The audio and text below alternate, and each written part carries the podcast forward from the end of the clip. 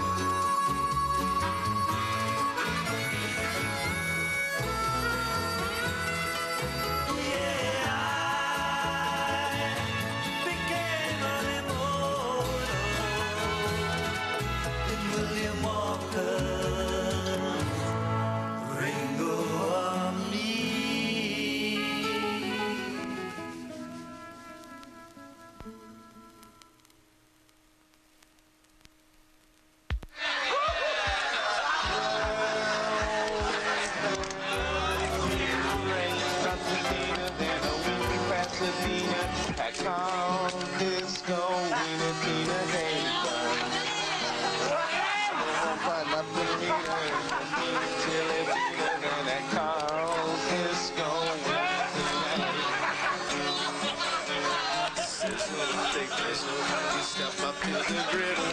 Salsa, you catch up, you tell me and I'll fetch up. Okay. A-R-L-S is going to hate. Salsa, ketchup, catch up Well, they're short and they're long and they taste quite strong.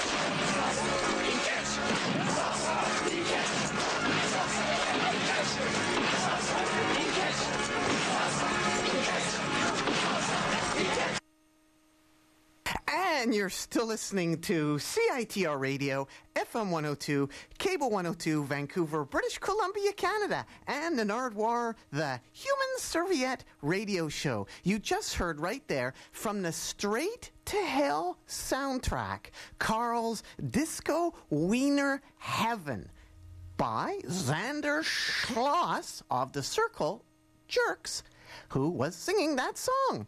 And before that, we heard a little bit of Joe Strummer from the Walker soundtrack. Joe Strummer with The Unknown Immortal. And before that, The Clash with Dirty Punk. Again, all this relates to Alex Cox. Today on the Nardwuar the Human Serviette radio show, an interview with Alex Cox, the director of Straight to Hell, the director of Repo Man, the director of Sid and Nancy, the director of Repo Chick, the director of The Searchers 2.0, the director of many, many, many other films. Today, live on the Nardwuar the Human Serviette radio show in probably about 10 minutes. If you have any questions for Alex, 604 822 2487, 604 UBC CITR, when he opens up the phone lines, when I open up the phone line, when me being Nardwuar the Human Serviette opens up the phone line, and you're listening to CITR radio, of course, or you can tweet me at, at Nardwuar, N-A-R-D-W-U-A-R.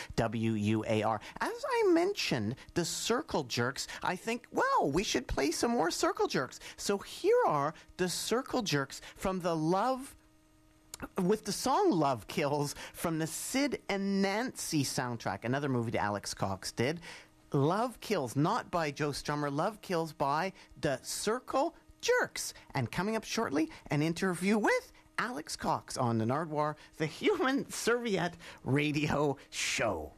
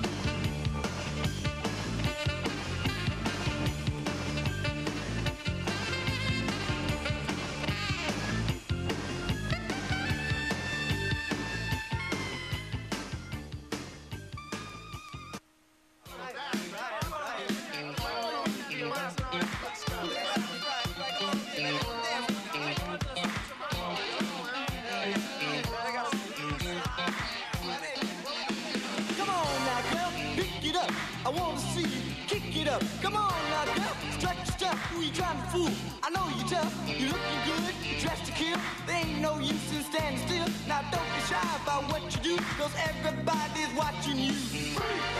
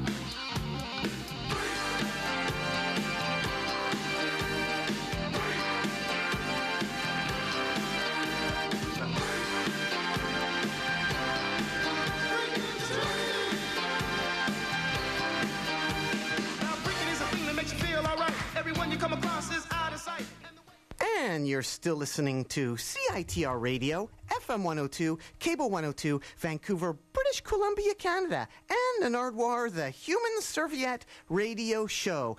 And who do we hmm. have on the line right now? Hello, are you there, caller? Am I the caller? Yes, you are the caller. Yes, I am. Yes. Who are you? Pa- beg, beg your pardon? Who are you? My name is Alex Cox. I am the director of a film called Straight to Hell Returns, which you're going to be giving away free tickets for shortly. Alex, what can you tell the people about Straight to Hell Returns?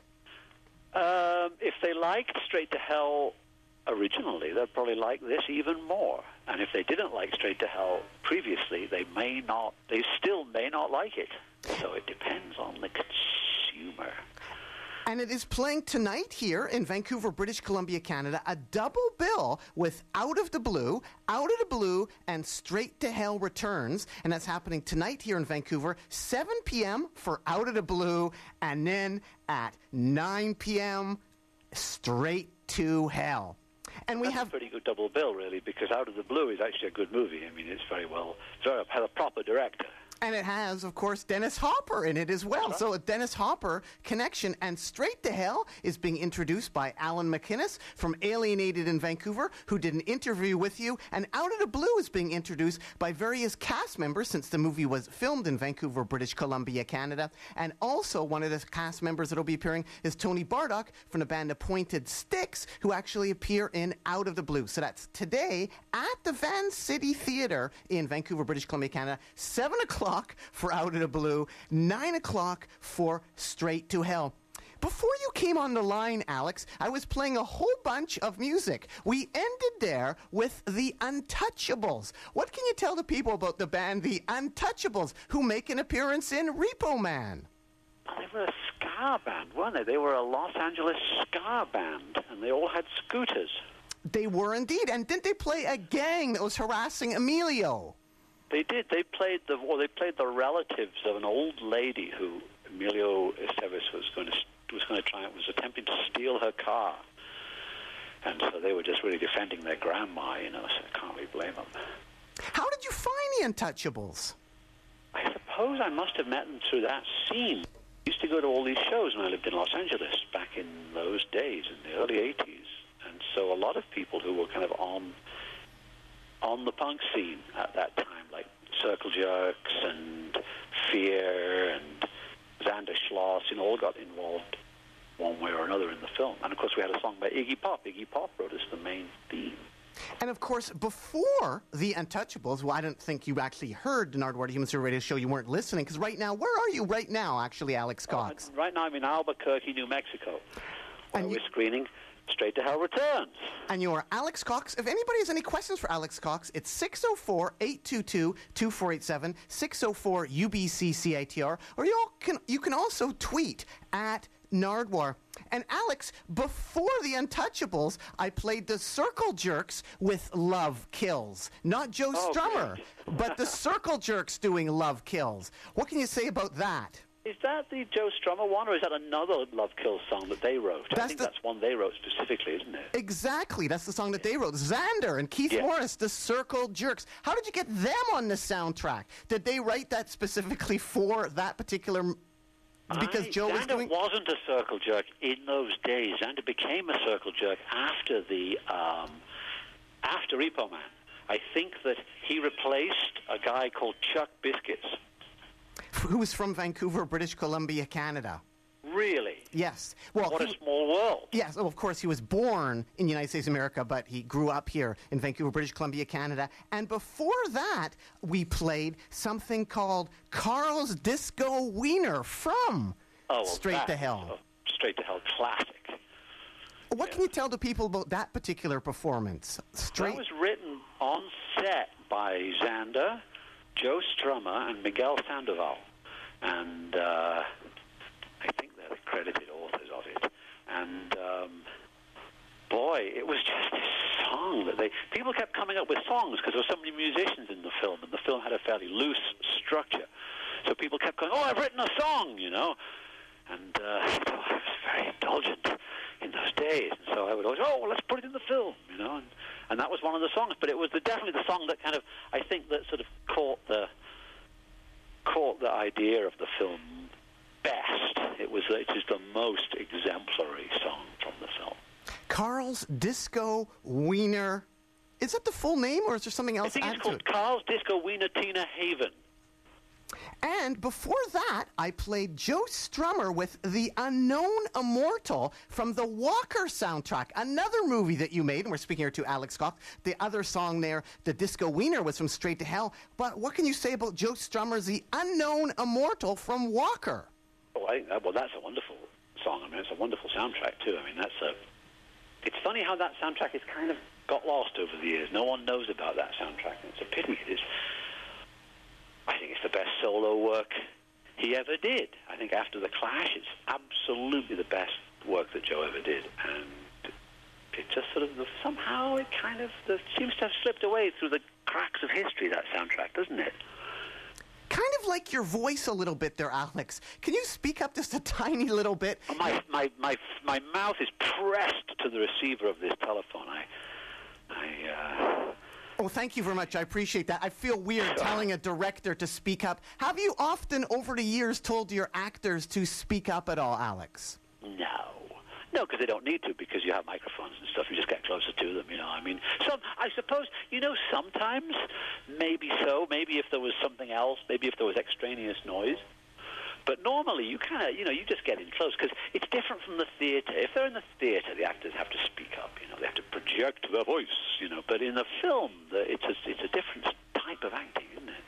And Alex, to begin my little musical segment, I began with Dirty Punk by The Clash, basically just Joe Strummer and Paul Simonon and Bernie Rhodes doing Cut the Crap from the Cut the Crap LP, doing Dirty Punk, Joe Strummer. What do you remember about that period? Because the crown, the, sorry, I, I want to say the Cramps because I love the Cramps too. Did you? Did Yeah, you me too. I love the Cramps. Whatever happened to that? Well, anyway, that's a different that's a different matter. well, rest in peace, Lux Interior, the lead singer, sadly passed away this past year, which was really oh, sad. really? Oh, I didn't know that. You know, when I was thinking about the Cramps this year for some reason, maybe that's why. Oh, I'm sorry to hear that. So Joe, They were very funny, the Cramps. yeah, did you ever consider them for any movies? No, they were a bit too. They were they were a bit a bit too. You know, I wouldn't say mainstream, but they were kind of a very established band. You know, when I knew them, I saw them one time in in Los Angeles. I just thought they were wonderful. Uh, so funny, you know. And you know, Cut the Crap. I mean, probably you and I are the only two people who like Cut the Crap. Exactly. That's why I play. I love the song "Dirty Punk." That's one of my Yeah. favorites. "Dirty Punk." Dictator is good too. And this is England. And This Is England is a wonderful song. Yeah. And I you- mean, I think it's an underrated album, but people were so mad at Joe for breaking up the Clash that, and then and then just sort of having his own version of it with Simonon and Rhodes that, that they wouldn't forgive him. What did he think of "Cut the Crap," Alex? What did Joe Well- Strummer think of "Cut the Crap" at that time? Because he's filming "Straight to Hell." Was he reflecting back on "Cut the Crap"? What did he think of that? I, I didn't. I don't think he thought it was entirely successful. I mean, I had this kind of take on. I had a take on Joe, which was as follows: that if he was really confident, he would mix his lyrics nice and loud, like you were saying about my voice just then. And if he um, and if he was feeling a lack of confidence, then he would bury the vocals and he kind of buried the vocals on Cut the Crap, and he definitely buried the vocals on Earthquake Weather.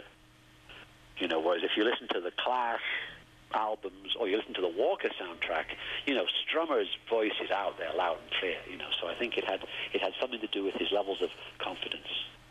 And you are Alex Cox, director of Straight to Hell, which is playing tonight in Vancouver, British Columbia, Canada, as part of a double bill with Out of the Blue. 7 p.m. for Out of the Blue, and at 9 p.m. Straight to Hell. And hang on, there's going to be some free tickets to be had. But if you have any questions for Alex, it's 604 822 2487, 604 UBCCITR, or feel free to tweet at Nardwuar. That's at Nardwuar, N A R D W U A R. And we have a caller right now. Hello, caller. Are you there? Yes, uh, John, it's Bill. Go ahead, caller, and speak up if you could.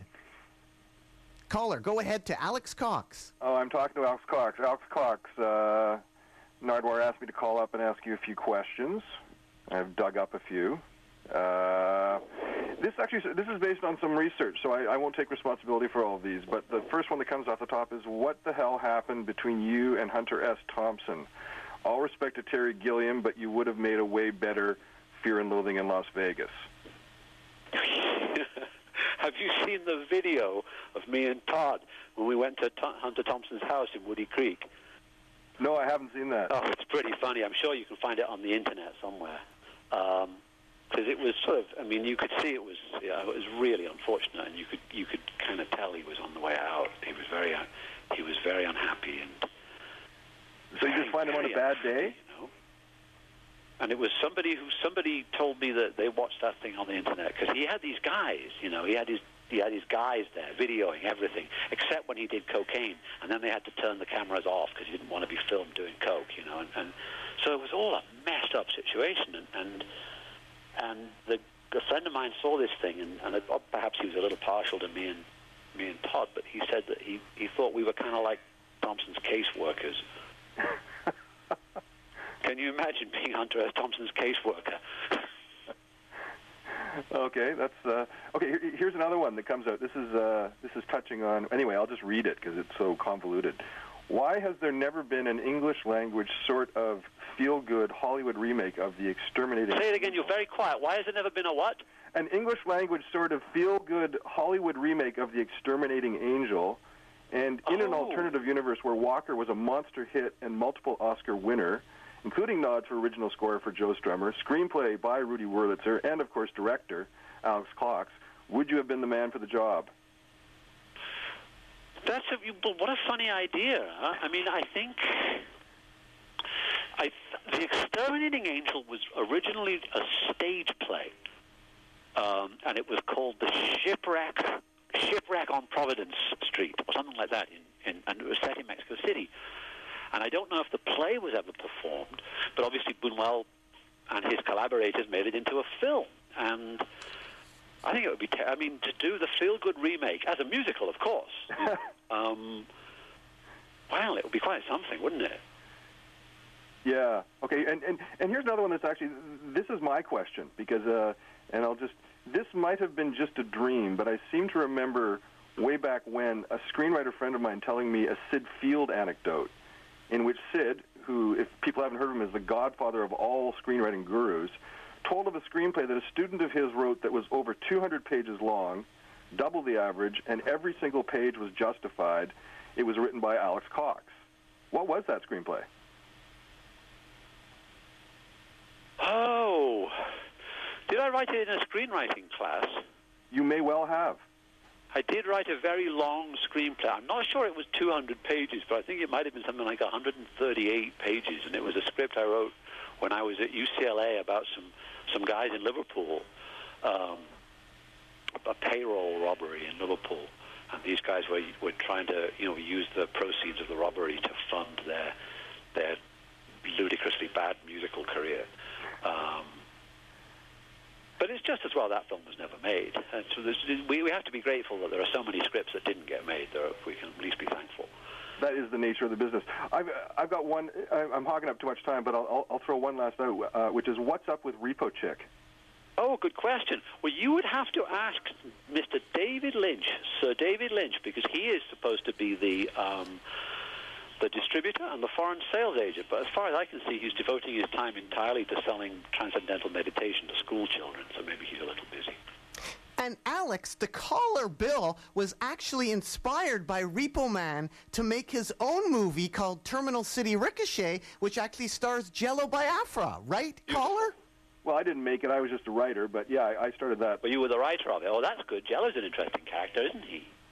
Oh yeah, there's a lot of energy there. But Repo Man got you going, right, caller? If it wasn't for Repo Man, you wouldn't have started. Repo Man was a movie that um, in the mid '80s when it hit, there'd never been anything like it, and it opened up so many possibilities. It was definitely an, an inspiration, and, and in retrospect, a hell of a great movie because it's rewards rewatching so much. It uh, and yeah, I mean that's that's all all. Uh, I, I hope Mr. Cox is aware of the impact that he had with that because uh, Well, you're very nice. You're Well- very kind. Well, thank you very much for phoning in, caller. Anything else you want to add to the people out there at all, caller? Any other questions for Alex Cox? Well, I got one more. I'll just leave you with this and hang up.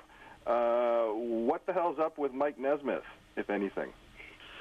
I'll leave I you guys. don't Well, really know well, what's but going before you hang up- at the moment. Oh. Mike Nesmith was the Monkee. He was one of the Monkees, and he was the executive producer of Repo Man.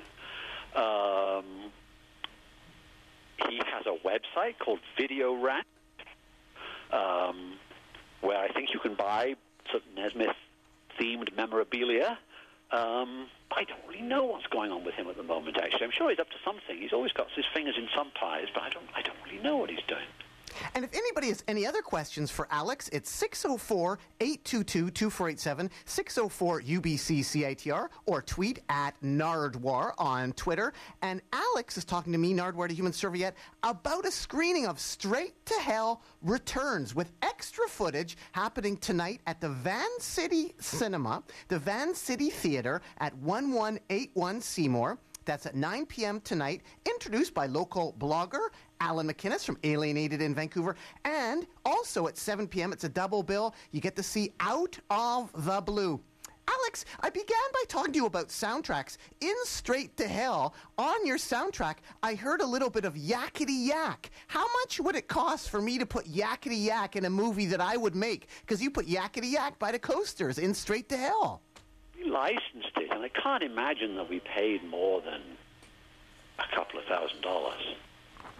I can't imagine that we would that, we would have paid more than that because when we were making Repo Man, we wanted to license "Burning Down the House" by Talking Heads, and they wanted, or their record company wanted ten thousand dollars for that, you know, for an extract from that song, and it was just beyond our beyond our humble budget. So I imagine that we were able to license the, that little clip of the coasters, you know, for for a reasonable sum.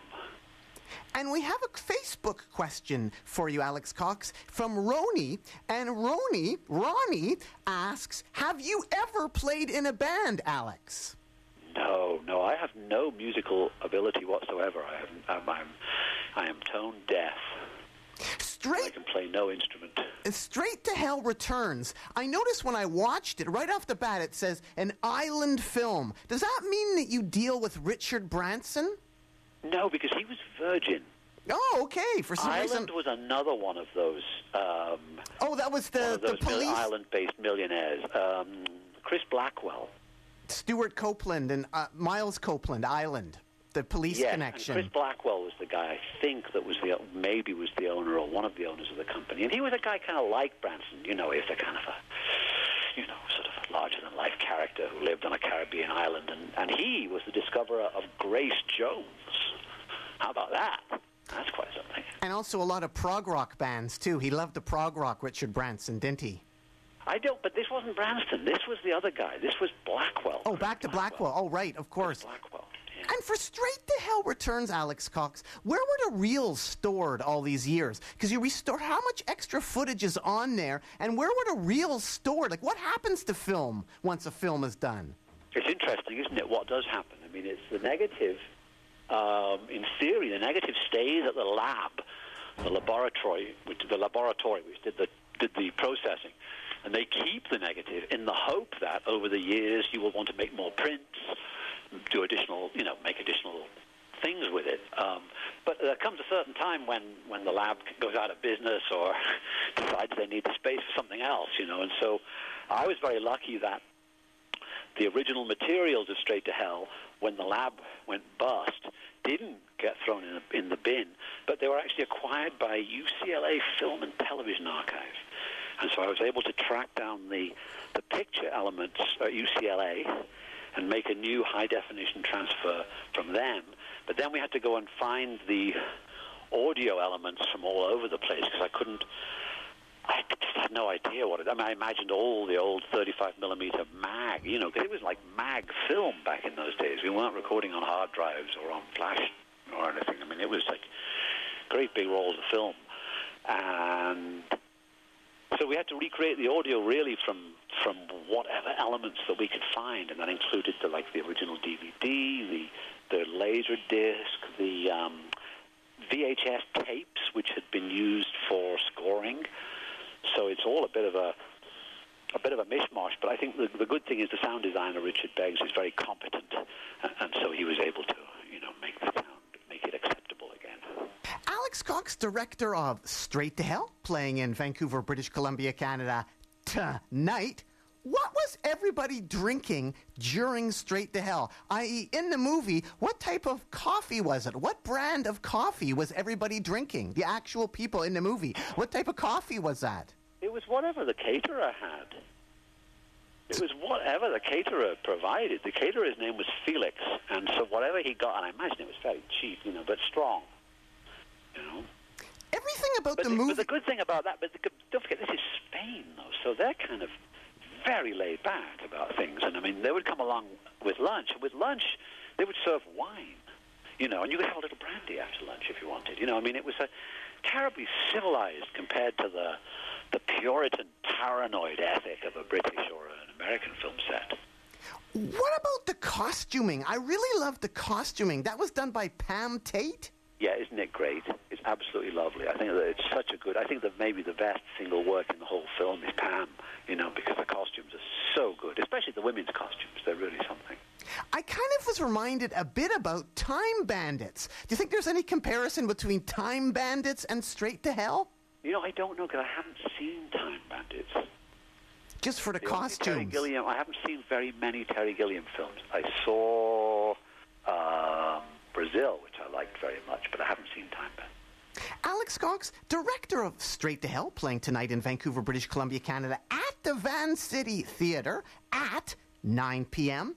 The location, you mentioned Spain. How about the set construction? What was the set construction? How much was constructed for the actual movie? Not very much because we were using a set that was built for a Charles Bronson film about 15 years previously. And I guess that Bronson wasn't very tall because everything was built kind of undersized. The ceilings were very low, the doorways were very low. So you sort of got the impression that Bronson was about like five, five foot six. And they built the town kind of around this guy who was of quite short stature. Um, a lot of actors are quite short, so it actually worked very well. It made it made it made all of our cast look much bigger. Alex, how about for all the sweat on all the characters? Did you have to add sweat, or was that natural because it was hot? Because there's lots of sweat happening, especially on Psy. There was a lot of sweat happening anyway because it was 110 degrees Fahrenheit in the shade on the set. So there was a lot of natural sweating going on. Um, with the women, of course, we didn't want. You know, the women we kind of we would we would powder them down and try and keep them as pristine and, doll-like as possible. But the men we would cover in in a kind of a mixture of sh- sugar and water, in the hope that flies would land on them, which they did. Fabienne is one of the characters, and outside she's taking a shower, and I think in the background you see some cars. Is that Oh part- yeah, there's cars driving by the whole time. All through the movie, there's cars going by.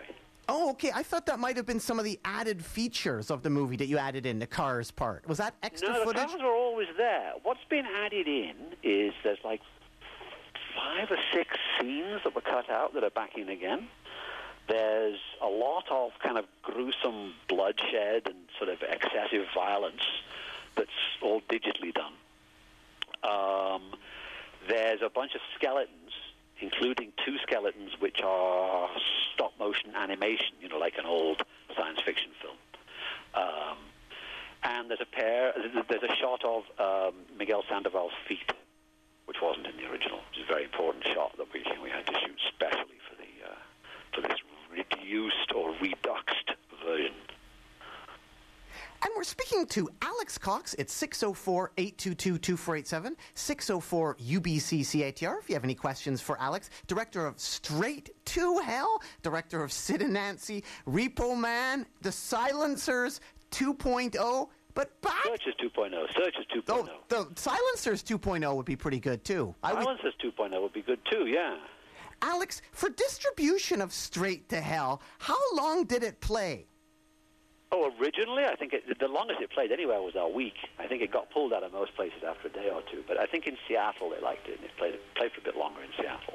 How about for TV? I heard it was translated like into German. Have you seen any of those different versions? What are the translations like of the movies that you've done? I haven't seen the German version, but I've seen the Japanese version, and it's good. I mean, it's not dubbed, though. It's just subtitled, so... I'd like to see it dubbed in Japanese. I think that'd be very good. The reception of Straight to Hell, how did the English press embrace it? For instance, the New Musical Express being down with the Clash and everything. Did you get a review in NME? What did the English press think of Straight to Oh, Hell? Oh, I think they probably hated it. I mean, I, I, it was Joe that had to bear the brunt of that, though, because Joe was really was the film's big supporter in England when the film came out. You know, I mean, I was off in Nicaragua. I was preparing another film down there when the film came out in England, and Joe really had to had to take the heat for it. You know. Um, now they were mad at him about two things. They were mad at him about breaking up the Clash, and mad at him for being in Straight to Hell. You know, so he was very valiant at that time. He really was. How long before was it that Tarantino saw Straight to Hell? When did Tarantino first see Straight to Hell? Oh, I don't know. Hold on, just let me uh, let, let me grab this phone call. I'll, I'll come right back. Let me say hello. Okay. Hey, can, I, and, can I we're, call you back in a minute? and we're speaking here live to Alex Cox, Just I'll call you right back in a minute. Thank who is I talking about Straight to Hell, which is appearing tonight in Vancouver, British Columbia, Canada, at the Vancity, 1181 Seymour Street. Straight to Hell returns. Alex, Tarantino, has he ever commented on Straight to Hell? I don't know because he doesn't admit the things that he stole. Because Reservoir Dogs is a Reservoir Dogs is a remake of a of a Hong Kong action film, isn't it? Because I remember there, were, there used to be whole websites devoted to this scene by scene analysis of Reservoir Dogs and whatever the the, the Hong Kong film was called. Um, but I don't think he cops to. Some filmmakers don't like to don't like to admit that there are other there are other films in the world. You know, it's kind of a some, maybe they feel, you know, they're made anxious by the fact that there have been other films before theirs. But I always think you all, you know, steal from the best. You know, I mean, why not? Alex Cox, we have a Facebook question to you from Stephen Roth of Highlands Ranch, Colorado. And he and he says, "What made you want to do a movie about the Sex Pistols? What made you want to do a movie about the Sex Pistols?" Well, I didn't really want to do a movie about the Sex Pistols. I was more into the Clash. I mean, the, Sid and Nancy's really about Sid Vicious and Nancy Spungen. You know, or, there is a little bit of Sex Pistols history at the beginning of it, but but really, for a good movie about the Sex Pistols, you would want to see Julien Temple's film, The Great Rock and Roll Swindle. I mean, that's a pretty interesting uh, history of the of the Sex Pistols from the sort of the perspective of Malcolm McLaren. How about interesting. How about recent stuff, Alex? Did you see that Discovery Channel thing, the final 24 hours Sid Vicious? No, I didn't. Was it any good? It's quite interesting. It's on YouTube. You can check it out. The final 24 hours, like one of those Discovery Channel series things. And it made me kind of think about the end of Sid Vicious's life. Did you ever interview Neon Leon at all, the black glam punk rocker who was hanging around with Nancy? Did you ever interview him? Now I'm trying to think because I remember his name, but I don't remember if he was one of our interview subjects or not. We did interview a bunch of people in, in New York and in England who'd known them, but I don't think we we knew about Neon Leon, but I don't think we I don't think we interviewed him. No, I don't think we did. In regards to interviewing people, Alex Cox, and we're speaking here to the director of Sid and Nancy, Straight to Hell, Repo Man, Alex Cox on the Nardwuar the Human Serviette radio show. Slash, was he really in Sid and Nancy? Slash from Guns N' Roses? Was he in Sid and Nancy? I don't think so. Because he said in his biography that he was in Sid and Nancy. Slash.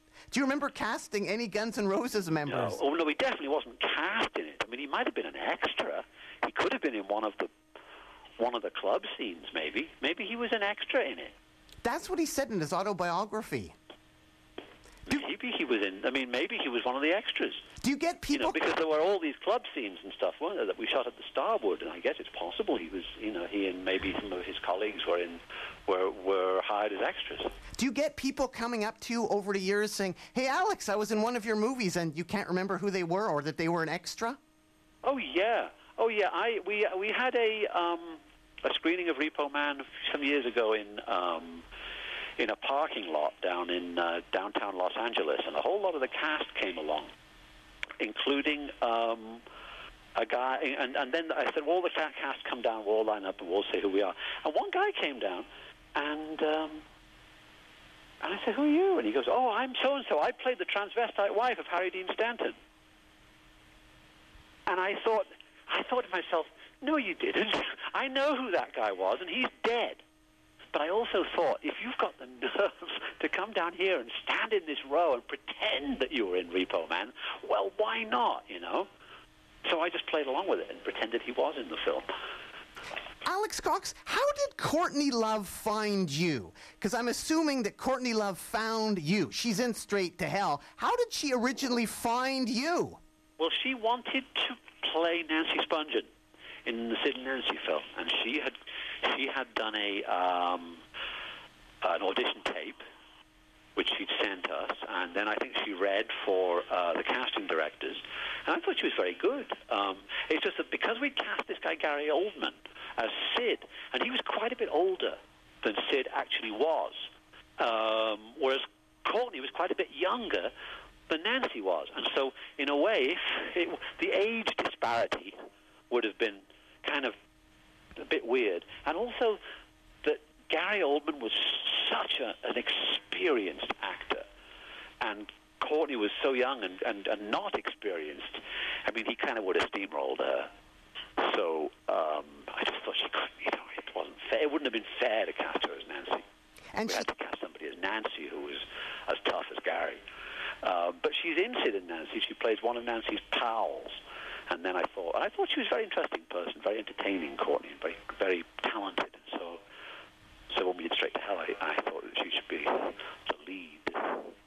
did you have any plans for her for future movies, like after Straight to Hell? Did you have any other Courtney Love plans?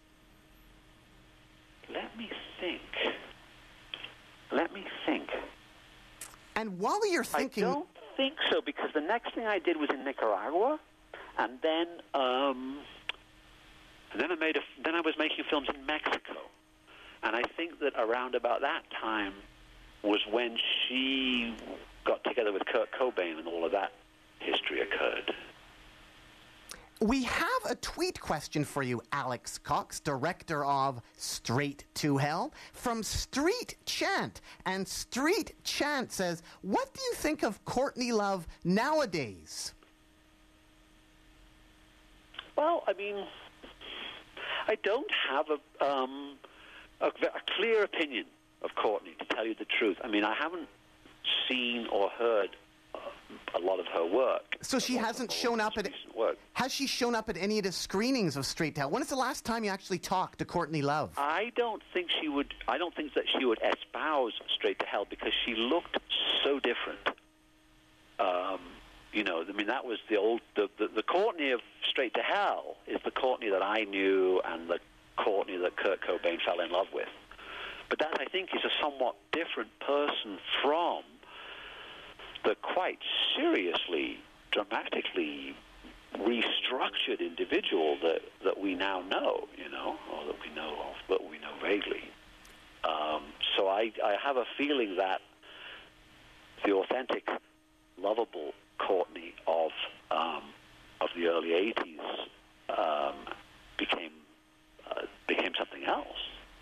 When was the last time you actually talked to her? Was it on the set Well, of Straight to Hell? Remember. I mean, back in the day, you know, back in those in those times, it was after we'd done Straight to Hell, and I remember walking through Venice, California, with her, and I think she was staying with a friend of hers who was a hairdresser or something and, on on Main Street. And I remember walking her over to the hairdressers, and and um, I think she was concerned about what she was going to do, how she was going to make it. She really, really, really, really wanted to do something, but but was it was she going to be an actress? Was it going to was she going to be a a a singer? You know, what was she going to do? And I was just I said, well, I think you know, I just I think it's going to be all right. Whatever you do, I think it's going to turn out all right. You know, just just you know, do it do it sincerely. You're a very talented person, and it'll all be okay.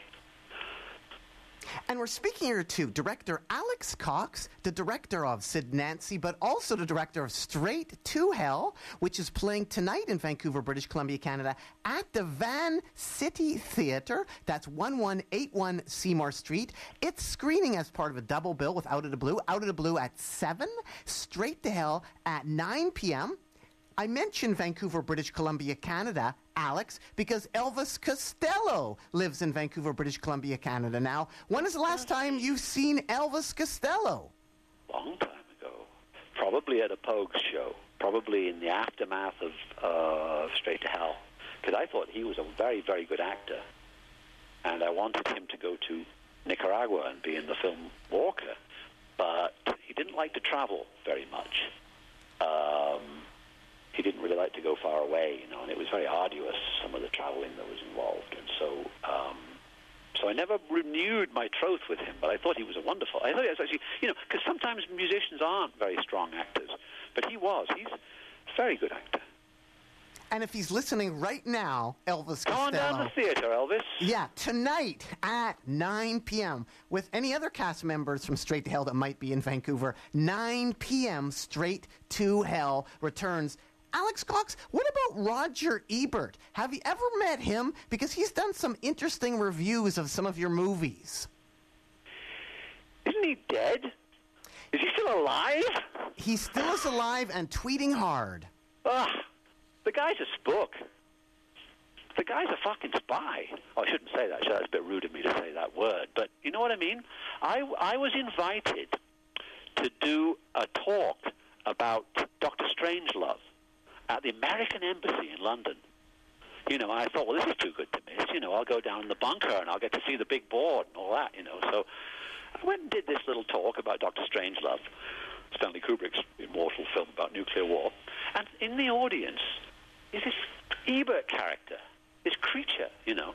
And I, I said to him afterwards, what are you doing here? And he goes, oh, oh, just, you know, I like to check in. And I go, what do you mean? You check in at the, to the American Embassy? Yeah. I go, you're a spy, aren't you? No, no, no, I'm not a spy. But, but, but I have to ask you, Mr. Serviette, do you know anybody who, when they go abroad, checks in at their embassy?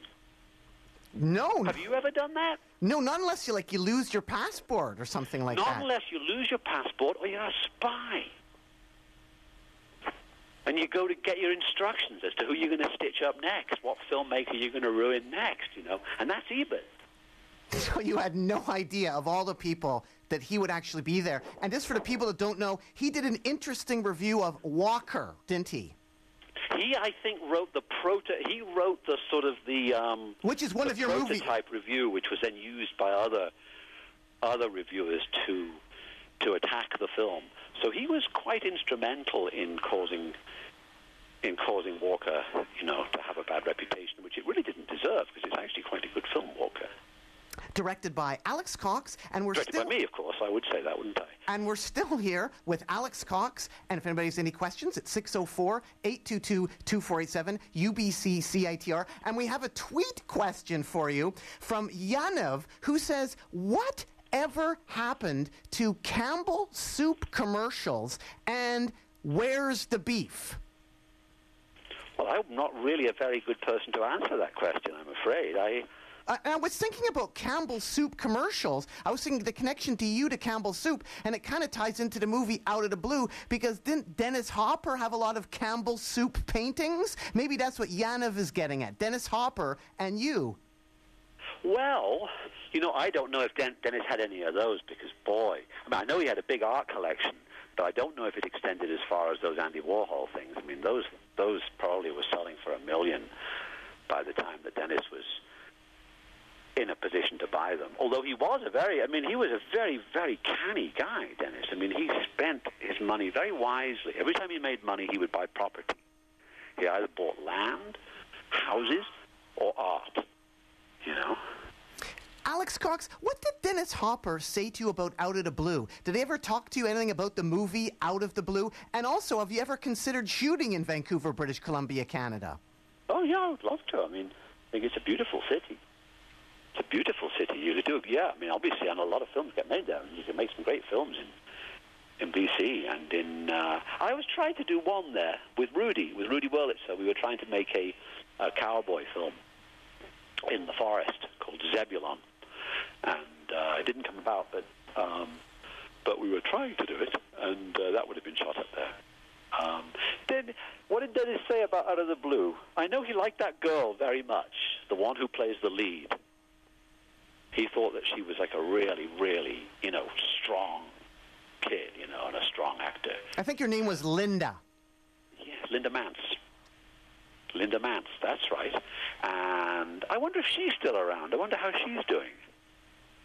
We have She'll come tonight. we have a Facebook post for you from Nate, and it simply says to Alex Cox, "Thank you for Repo Man. Thank you. Period. That's all it My says." pleasure. Speaking My pleasure. Speaking of Repo Man, Tracy Walter, who played Miller in Repo Man, he always plays like dirty, creepy people on TV or in movies. Is he like that in real life? Has he always really been sort of a creepy guy? Oh, no, he's not creepy at all. He's absolutely lovely. No, he's a very charming. He's a very charming person. No, he's very, very nice. I mean, I guess he, it's typecasting, isn't it? You get set in a, you know, the people that do the casting, they often they they they they see an actor do something and they just want him to do it again, you know. Um, but he's no, he's not creepy at all, Tracy. He's very. I mean, he's kind of otherworldly, you know, but um, but definitely not creepy. He's a very lovely man. There's Repo Chick, which is not a sequel to Repo Man, but it's somehow related. Can you tell us a little bit, Alex Cox, about Repo Chick and Repo Chick and a rubber band? There's something to do with rubber bands that are important with Repo Chick. Is there? Yes, you wear rubber bands in Repo Chick to remind you stuff. No, that must be another movie. Yes, I heard one of your co-writers on Repo Chick talking about the elastic band that they would put on their wrist to remind them to keep the budget low. I don't have a co-writer on Repo Chick. I'm the only writer of it. Co-producer? Co-filmer? Well, it may, you know, I mean, I'm wondering maybe Darren Hicks, who was one of the producers, maybe she would do that. Maybe she said that because she was the real genius behind keeping the budget low. And maybe Darren would do that. Maybe she would, like, whack her wrist with a rubber band to punish herself for having bought lunch. Is Repo Chick a sequel to Repo Man? Because right now things are really confusing. There was that movie that came out, Repo Men. No, that's Universal's fake sequel to Repo Man. Do people uh, think that that is a sequel? Do people think that Repo Men? Yes. They do. people do. It's. I mean, if I, you know, if there was any justice in the world, you know, I would be very rich now because Universal have stolen my intellectual property and have passed off a piece of crap as a sequel to Repo Man. But I am not in a position to sue one of the largest media conglomerates in the known universe. You know, these guys, they can do pretty much whatever they want, and so they do. Repo Chick, though, is that a sequel? And where did you find Jacqueline Jonet? She, it's not a sequel. It's a, fil- it's, a, it's, a, it's a film about the current economic crisis. Um, and it was inspired for me by the fact that when I um, went out, you know, investigating the repo business years and years ago, I found myself working for a repo man who was employed by General Motors Acceptance Corporation, GMAC. And then, years later, um, you know, well, two, two years ago, um, the economic crisis, which we're all now suffering from, uh, was caused in part by GMAC. GMAC were, were allowed under the Clinton regime to uh, become a bank. Clinton um, and Lawrence Summers and, and Rubin and that bunch deregulated the banks and permitted these repo companies to to essentially make loans to poor people who couldn't possibly afford houses, and then resold the loans and wrecked the economy. Um, and wrecked the lives of all those people. So I thought that was interesting because that was a it was a continuation of the kind of business malpractice that they had uh, been engaged in in the car industry. Only now it was people's homes that they were taking away. So I thought that was very poignant and very and worth making a a film about. Uh, and Jacqueline, um, I met her at an, an audition. She she read for uh, Searchers, and she was very good. She's in. She plays the daughter of the actor Del Zamora in uh, uh, Searchers 2.0. Um, and she's just great. She's a wonderful actor. Alex, She's in a series now. I think. I don't know if it's on television or what, but I know that she's been shooting for months some mini series or some some show which is called The Boring Life of Jacqueline. And I don't know if she plays Jacqueline or if it's just a coincidence. And if you're bored out there, listeners, tonight is the night for some stimulation. At the Vancity Theatre, 1181 Seymour here in Vancouver, British Columbia, Canada, 7 p.m. Out of the Blue by Dennis Hopper, and 9 p.m. Straight to Hell by Alex Cox. And we have some tickets for that. If you just keep holding on, at the end of the show, we're going to give away some free tickets to go see both movies. A double bill tonight at the Vancity. And we have live on the air still Alex Cox, 604 822 2487, 604 UBC CITR. If you have any questions for Alex, Alex, Michael Nesmith. The caller earlier mentioned Michael Nesmith. How did he find you? He helped out with Repo Man. How did Michael Nesmith find you? Or how did you find him? Like, finding a Monkee is not easy. I know it was through another guy. It was through a guy who was a friend of Nesmith, who was another producer, who had made um, a film with him called Time Rider, um, which I think was shot in New Mexico. And so I, so I, I met Nesmith through this other guy. And at one point, Nesmith was going to finance the film himself, but then he thought he actually could, he could probably sell it to a studio instead and wouldn't have to risk his own money. You know, he's a very clever person about money. Did you meet his mom at all? Because didn't his mom invent liquid paper? His mom did invent liquid paper, but no, I, I think that probably she passed away before our um, our, uh, our before our paths crossed. I think.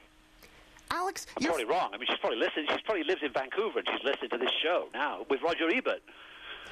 Alex, you're from England. Were there many other Brits at UCLA when you were there at film school? Was that unique for somebody British to go to UCLA for film school?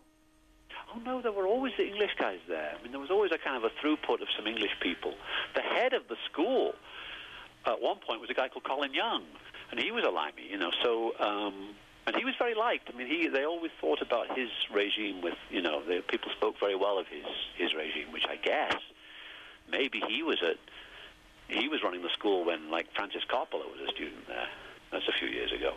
And you've mentioned that Nicolas Roeg helped you out. How did Nicolas Roeg help you out? Nicolas Roeg got us a free screening at the National Film Theatre in England for my student film because I was trying to get them to give us a screening, and they said, "Well, um, are you guys, you know, do you have anybody coming to the screening?" And I go, "Who do you mean?" Well, like famous famous people. I go, what do you mean? What kind of famous people? Well, famous film directors. Who? Who? Who? Well, if you had Lindsay Anderson and Nicolas Roeg coming, then we give you screening. So I, and in these days, you know, I mean, I, you wouldn't find them in the phone book now, probably, but in those days, they had their names in the phone book and stuff. You could just call them up. So I called up Lindsay Anderson and Nicolas Roeg and invited them to a screening of my student film. And, and, um, Roeg came. Roeg, Nicolas Roeg came with a woman in a long leather coat, you know, dressed all in black. Wow, they were so cool.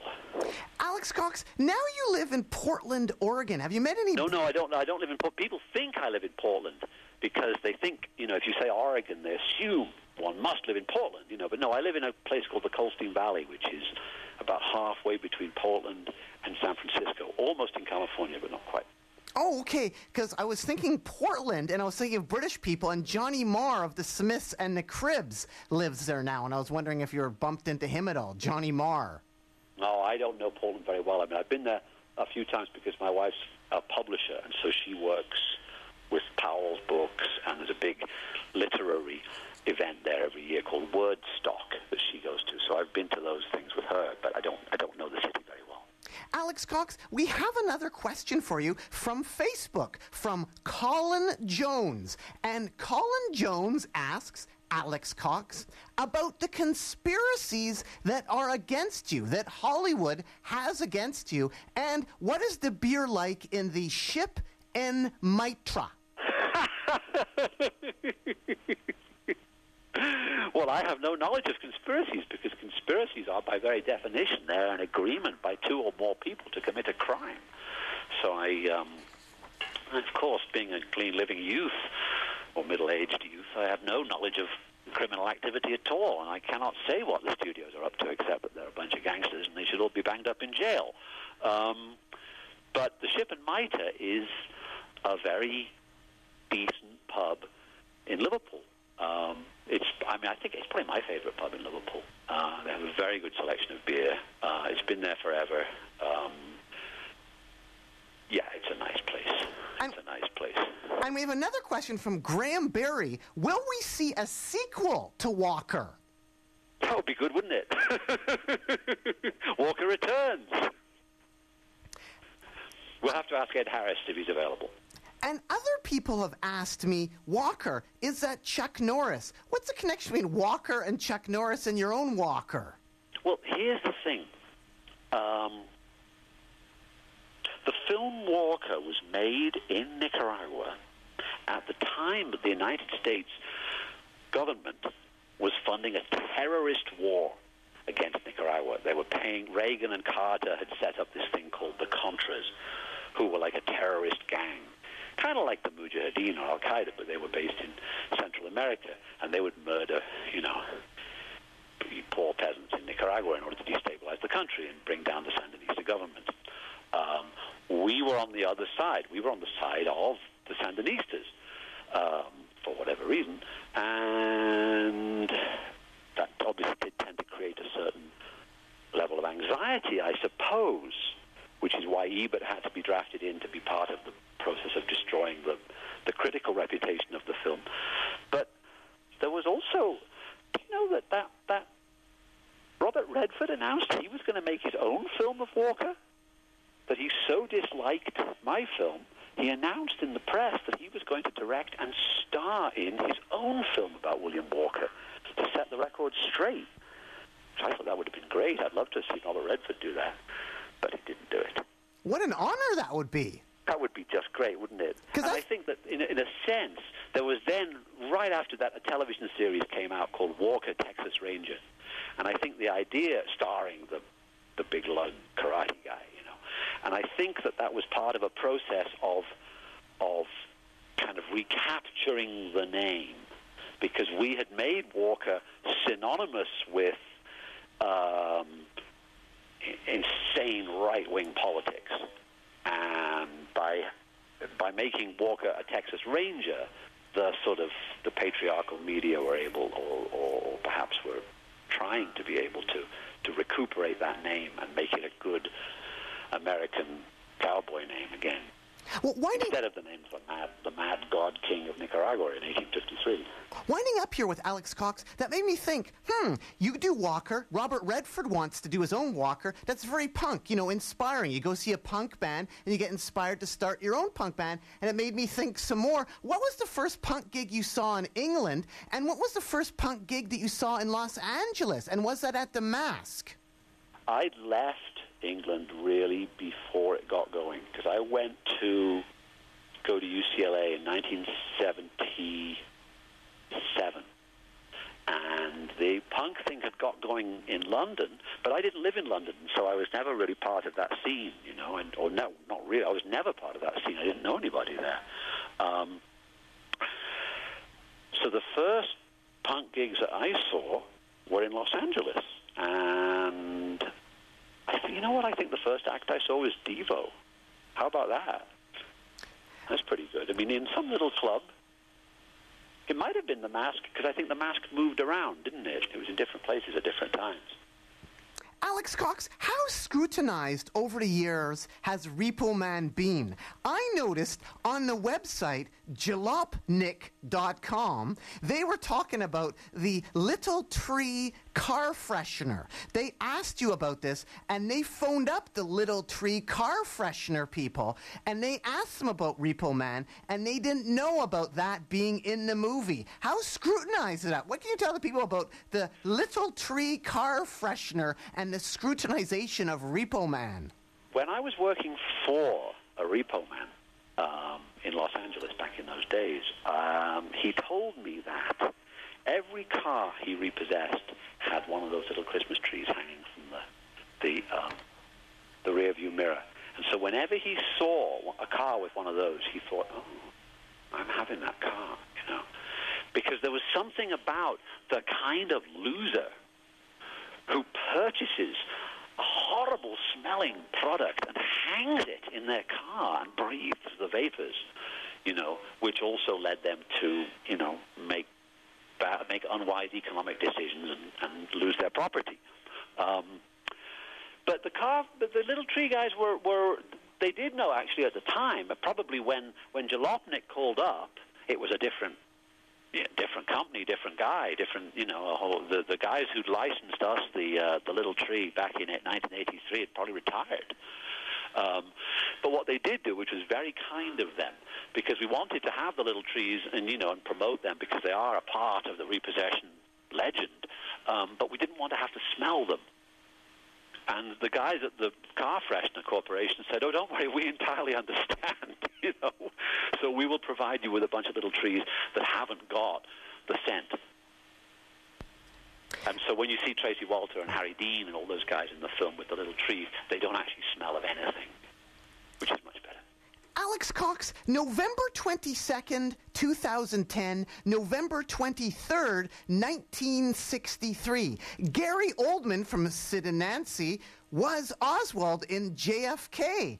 Did you help him with any of his research at all? Because you helped me understand a little bit about the JFK assassination regarding your talk on YouTube about the parallax view and Richard Case Nagell. Lastly, here, Alex Cox, what can you tell the people Richard Case Nagell and the parallel parallax view?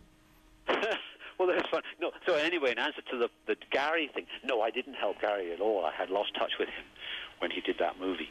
Um, and so he did all of that research on his own. But he's an extraordinary mimic, extraordinarily able to get inside the skin of these other characters. You know, whether it's Sid Vicious or Lee Harvey Oswald. You know, and and really, really do a very, very creditable job of of seeming to be them. You know, so that's his genius.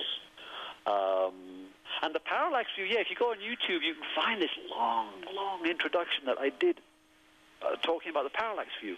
Um, you know, I do have to say, though, I love conspiracy theories. I'm fascinated by them, and I always like to think the worst of, you know, of, of everybody, you know, especially the government, you know. And Roger But- Ebert. You lived it, Roger Roger Ebert. Ebert. But, you know, I don't know if there was any truth to Nagell's story in the end. I think that May, uh, Nagell was. Nagell walked into a bank in El Paso, Texas, and fired off a gun um, a couple of months before the Kennedy assassination. Um, he later said that he had done that because he was part of the assassination conspiracy and he wanted to be in jail, safe in jail, when the president was murdered. But, but was that true? Or was that just something that he said because he was kind of a brain damaged vet, you know, who was having a hard time, was having problems with his family, and, and you know, and was looking for attention? Or was there truth in it? But I tend to think maybe, maybe the Nagell part of the conspiracy uh, story is isn't is untrue. We would have to ask the author of the book, The Man Who Knew Too Much, um, because that's a massive book about Nagell and about other aspects of the of um, a possible assassination conspiracy. And uh, but I do think maybe the Nagell story, maybe the Nagell story is not true. Maybe not. Alex Cox, what can you tell the people, lastly, lastly, about putting Cox in a Debbie Harry video? Oh, aren't they nice? That's Debbie Harry and Iggy Pop.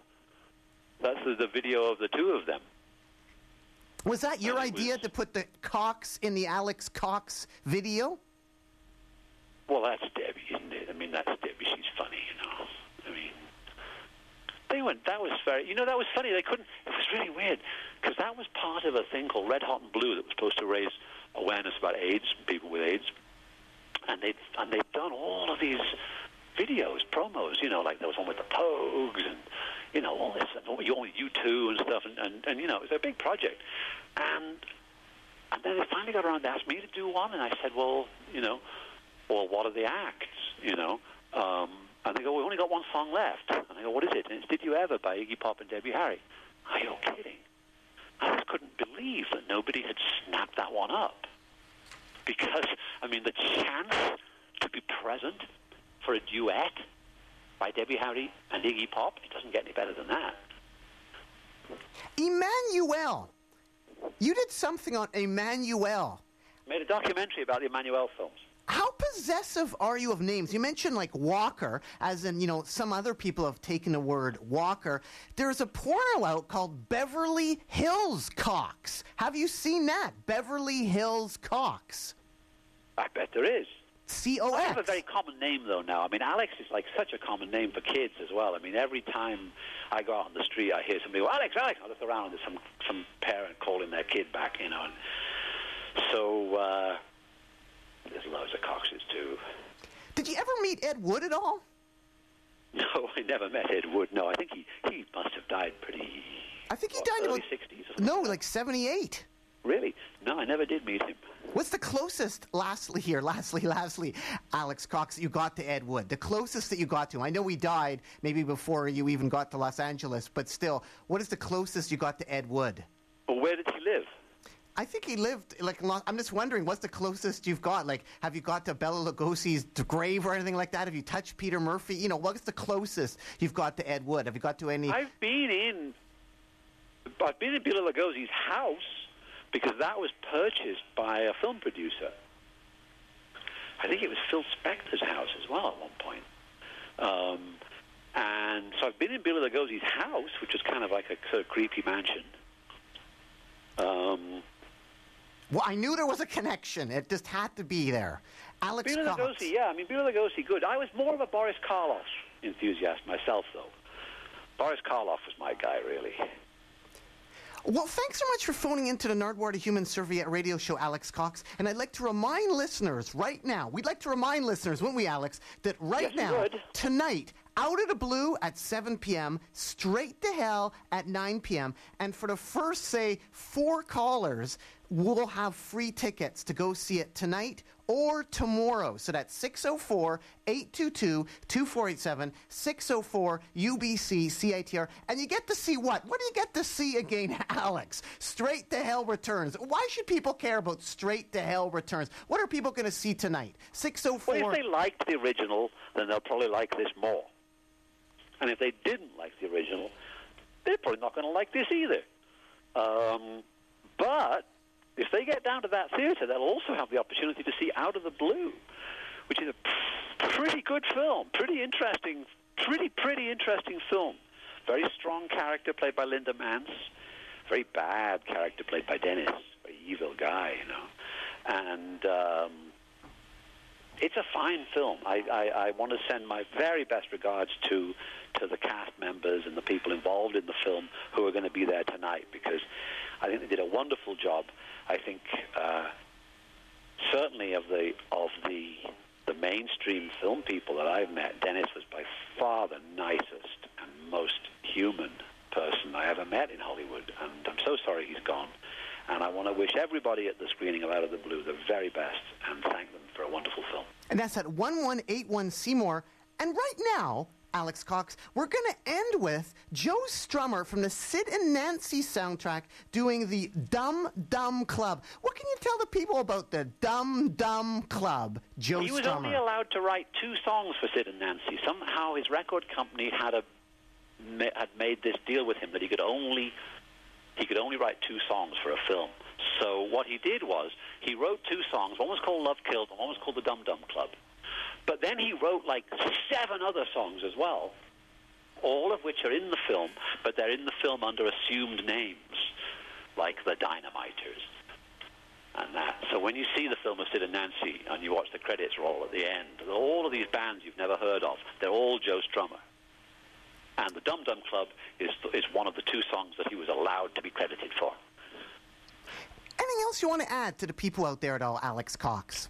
Well, I think it's it, really. I mean, I think I've said my piece to the guys from Out of the Blue, and yeah, I'm just so happy that they're screening they're screening this double bill with two examples of of the work of Dennis. You know, a really a really great man, a great man, a great filmmaker, a very fine actor.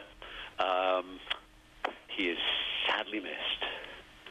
Well, thanks so much, Alex Cox. Keep on rocking in the free world and do Yes. and doot doodaloot do. Alex, do Yes, I'm here. do doodaloo do. Oh, then I go do do. Yes, thank you. Thank you. See ya.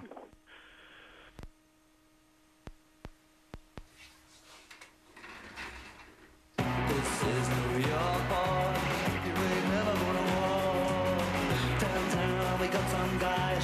47 people on a PCP high. Uptown, we got a team from Queens. Busy, busy people doing mean machine, yeah.